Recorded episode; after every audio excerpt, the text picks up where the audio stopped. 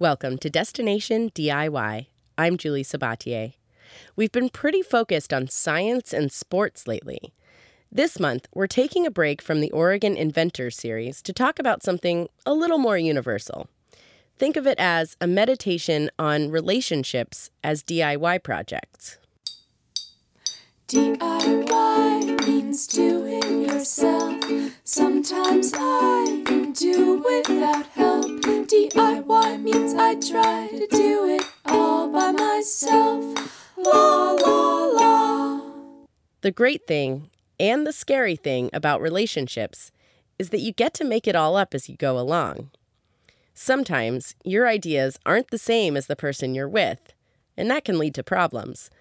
But ultimately, our relationships are ongoing, do it yourself experiments. The person that got me thinking about this whole concept of relationships as DIY is Sarah Mirk. My name is Sarah Mirk. I'm the author of the book Sex from Scratch Making Your Own Relationship Rules. Sarah is a Portland based writer and the online editor at Bitch Media, which publishes the ever awesome Bitch magazine. Her book just came out on August 1st, and she describes it as a do it yourself approach to relationships. Sarah interviewed a lot of people with a variety of perspectives on love, sex, monogamy, and a whole host of other juicy topics. Needless to say, she's done a lot of thinking about the unwritten contracts we create with our partners. I asked her to tell me about her own relationship rules. Well, it's been a big learning process writing this book, trying to figure out what are good ways to approach relationships. I sort of have more guidelines than I do lots of rules. So I think the biggest mantra I try to keep in mind is just to be more honest. I feel like in relationships, I have a tendency to play down conflict and to try and just sort of like make everything okay. And so when, when I think about being more honest, I think, oh, I have to speak up about the things I don't like. I need to speak up about the things that I want. And that's been a really helpful tool in, in relationships, you know, because it's never really like a good time to have difficult conversations. You know, like if I'm if I'm upset at somebody that I'm dating, do you bring that up like before breakfast or like before dinner or like when you're going to bed? I can't really push myself to be like completely 100% honest all the time. Where I'm like brutal honesty, let's like get it out. It's no, I'm more like I should just try and be more honest with the people that I'm dating about what I want and why. And it sort of it leads to a lot of conversations. I guess another rule I have um, is that if we can't like talk openly about sex and the relationship and what we want from each other and what we want in our lives, then we shouldn't have sex. And um, where do you stand on monogamy? I think monogamy is um, a great way to be in some relationships, um, but it's not for everybody, and it's not the most useful way to be all the time. And I think if we go into, we sort of have like a, a lot of social structures pushing us to be monogamous all the time and to see that as the only way to have a relationship and the only way that a relationship is successful. So a lot of our relationships are defined by a pursuit of monogamy. Like if it's a good relationship, you're going to wind up monogamous forever. And I think that that sets up a lot of people for failure and it sets up a lot of people to cheat and it sets up a lot of people to be in relationships that they don't want to be in. And so I've I've been sort of figuring out how to talk about um, ways that you can be attracted to other people and jealousy and those kinds of issues and how you can date multiple people in open relationships. And so I guess my stance on monogamy is that it's it's great and awesome and wonderful and lovely, but it's not the best fit for every relationship and it shouldn't be the goal for every relationship. I think though that people assume often that monogamy is it's an either or thing. It's like monogamy or polygamy, you know, or like polyamory. In your book, you really explore kind of the spectrum. Um, can you talk a little bit about what you what you discovered in terms of how people think about monogamy? Yeah, well, the, the, I think sort of the big misconception about open relationships and non-monogamy is that it's like a constant orgy all the time. That it's either one or the other. Either you're like married and you're like monogamous and you're sleeping with one person, or you're like going on wild weekend swinger sprees and that's that's not the reality at all. I mean, some people are totally are going on wild weekend springer sprees, and that's great for them.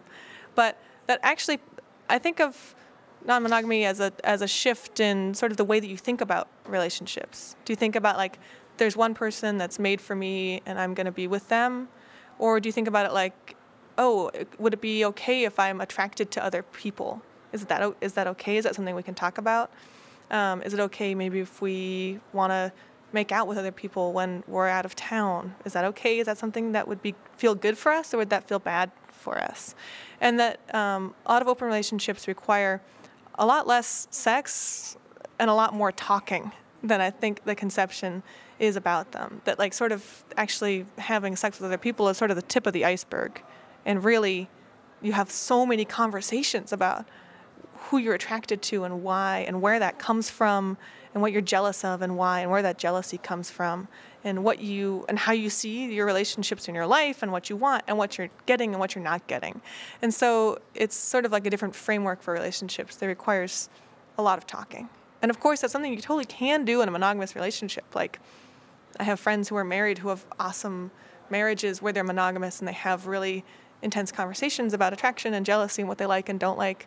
Um, but having an open relationship kind of forces that discussion because the stakes are a bit higher when you might actually wind up making out with somebody else.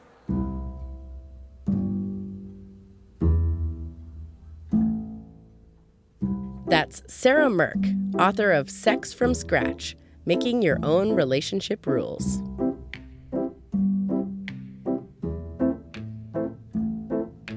Even if you haven't read Sarah's book, you've given some thought to monogamy and other relationship rules. We all have. We have to figure out how to negotiate our needs and our wants. So we sent our intern, Sasha Peters, out to the streets of Portland to talk to people about how they approach these difficult relationship quandaries. What did you ask people, Sasha?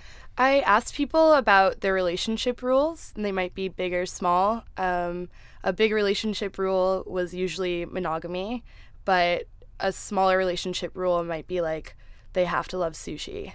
And where did you go to ask people these questions? I went all over Portland uh, to a lot of random places, including a bus stop, a convenience store, a yard sale, a Thai restaurant.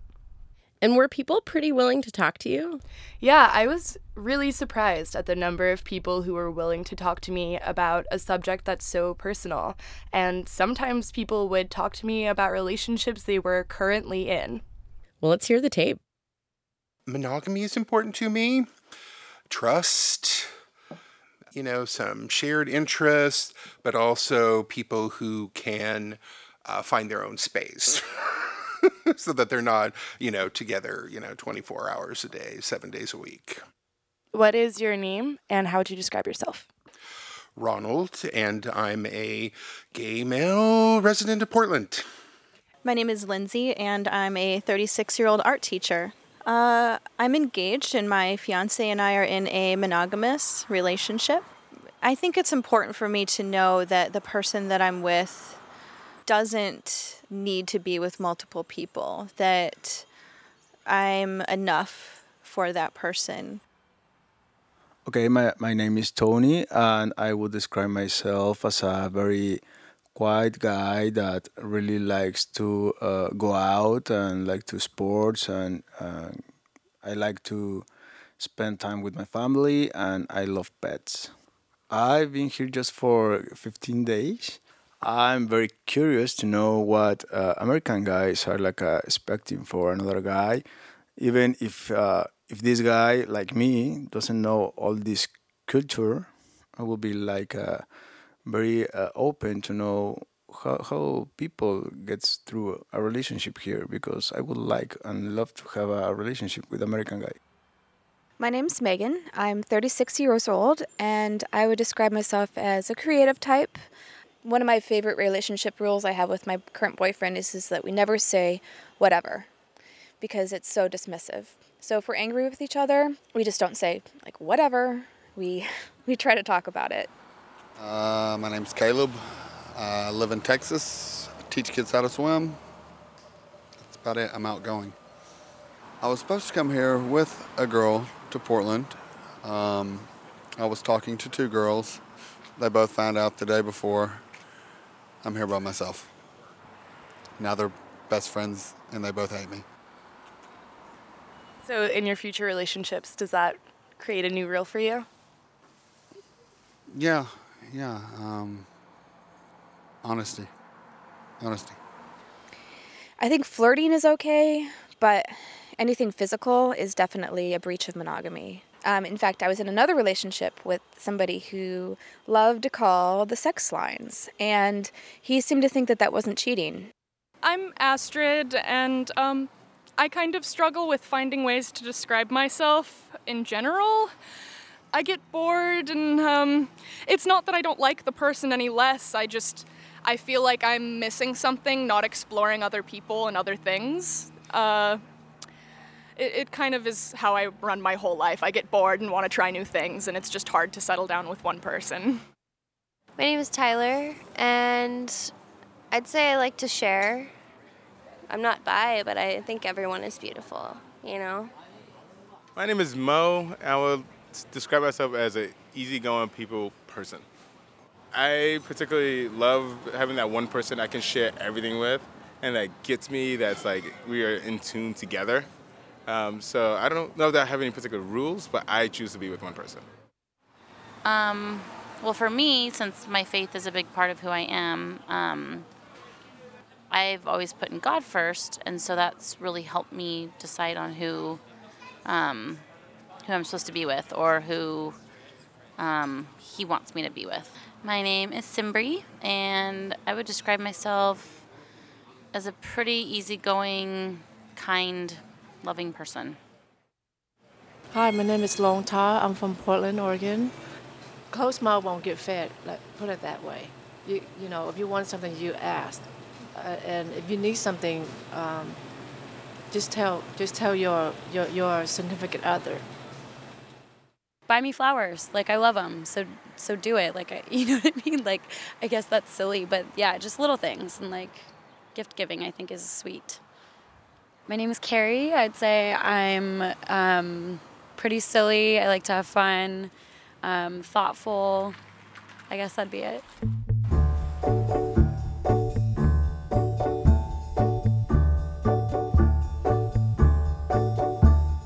When we decided to devote an entire episode to relationships, Destination DIY producer Jamie Cuddy offered to share her perspective. Something you should know about Jamie is that she likes to hand out nicknames. For example, there's Seattle Jane. Her cat, Mushka is known simply as the Moosh. I'm the radio boss, and this extends to her dating life as well. I thought maybe we'd hear a story about DJ Midnight or Dreamboat Eddie or even the Texan. But instead, she decided to explore her unconventional relationship with a guy she calls her accomplice. I have a lot of energy for living. No matter how late I stay up at night, my eyes power open every morning. You could say I'm both a morning and a night person. Maybe I'm just a standard issue insomniac, but I think it's that lust for life that drives me out of bed. Do the thing you fear, and death of fear is certain. That's my mantra. You could say I'm a typical adrenaline junkie. I have an appetite for heights, for spicy foods, for new experiences, and a lousy instinct for dating. I'm attracted to all the wrong ones. There was the touring musician who left me for a groupie, the guy who tried to trick me into a three way as if I wouldn't notice, the guy who is secretly on meth, and the guy who booty called me at midnight on the night before our first date. But what do I have to fear? No matter how haywire my romances go, I know who I am, and I can always take care of myself. Well, that's not entirely true. One might say I have the benefit of an accomplice. We've been friends for more than a decade. We used to date, but that was a disaster. We pushed each other's buttons and we broke up all the time. We could fight about the direction that a river flows. Even our fighting style was incompatible. He liked to hash it out until there was nothing more to say, and I preferred to walk away and sleep it off. We're left with a friendship that raises eyebrows. Some people think we'll end up together, or some think that one of us must be pining for the other. We know that's in our past, but we definitely trigger questions straight from when Harry met Sally. You realize, of course, that we can never be friends. Why not? What I'm saying is, and this is not a come on in any way, shape, or form, is that men and women can't be friends because the sex part always gets in the way. We tend to overprocess, overcommunicate, and overshare. Sometimes it's just about guitar pedals and thrift store finds. We also rely on each other for dating insight. For example, that barista was definitely flirting with him, and he should absolutely text her. It's clear to me. We tag team on all those life maintenance activities like the dreaded suburban box store runs. We cranked the Pixies when we painted his bedroom orange. We're both writers and barflies, which I know is redundant, but we've blurred through hours and years, debriefing our days, hashing out tactics for our jobs, and just future tripping. A few years ago, I worked on a story that required me to interview a pimp in his place of business. I dragged my accomplice along with me. He was just there for backup, as he always is. When I had a pregnancy scare, of course I turned to my accomplice instead of the presumed impregnator. It turned out to be a false alarm, but I knew that whatever happened, I wouldn't be completely on my own. We have these defined roles that we play in each other's lives. He completely handles my car problems, for example. I hold the flashlight. I keep him from flaking on important appointments, and I remind him to call his mom. We've talked about how our friendship would change if we found serious partners. I'm out there. I like to date. I hear all these dating horror stories from women who are so weary or disappointed by the men they meet. And I have my horror stories too. But I say if you despise dating, you're doing it wrong. Then again, in my case, maybe the stakes are lower. A lot of my needs are already met. And when I can turn over the difficulties of my day with my accomplice, the boyfriend just gets the fun Jamie. The Jamie that wants to run around and stay up all night and have an exciting life. I once started writing a dating biography. Each chapter was dedicated to a different guy.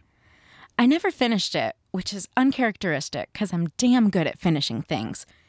I just didn't know how to end it. And that's just the trouble with a deep dive into my relationships. I have no clue who I'll meet or when, and how the rules with my accomplice will change. Our relationship has its critics and skeptics. Some say because of our entanglement, we're cut off from meeting romantic partners, that love interests will view us as taken, or that we're not trying as hard to find someone. I hear that. We've talked about it, and I suppose there's some truth in it. But for now, it's working, and it's the relationship that sees me through all the others. Thanks for tuning in to Destination DIY. I'm Julie Sabatier, and I produced this episode with lots of help from engineer Brian Kramer, editor Laura Haddon, producer Jamie Cuddy, and intern Sasha Peters. Gray Ann created the Destination DIY theme song. In this episode, you also heard music composed and performed by Jason Leonard. We get legal help from Cole Haver. Support for Destination DIY also comes from Leanne Locker and Associates, crafting strategic arts and letters for good. More information is at leannelocker.com. And we couldn't do what we do without the support of our sweet, charming, and far flung listeners like Alex Johnson. Hi, this is Alex Johnson in Doha, Qatar. The Destination DIY podcast is available for free pretty much any way you want it iTunes, Stitcher, SoundCloud, and of course, you can always find them at their website, destinationdiy.org. You'll find photos, audio archives, and all kinds of web only content. All the details are at destinationdiy.org. The team dishes out DIY news and other findings via Twitter and Facebook. Just look for Destination DIY. And don't forget, it's not too late to support the show like I did. Just look for the Please Donate link on the website, destinationdiy.org.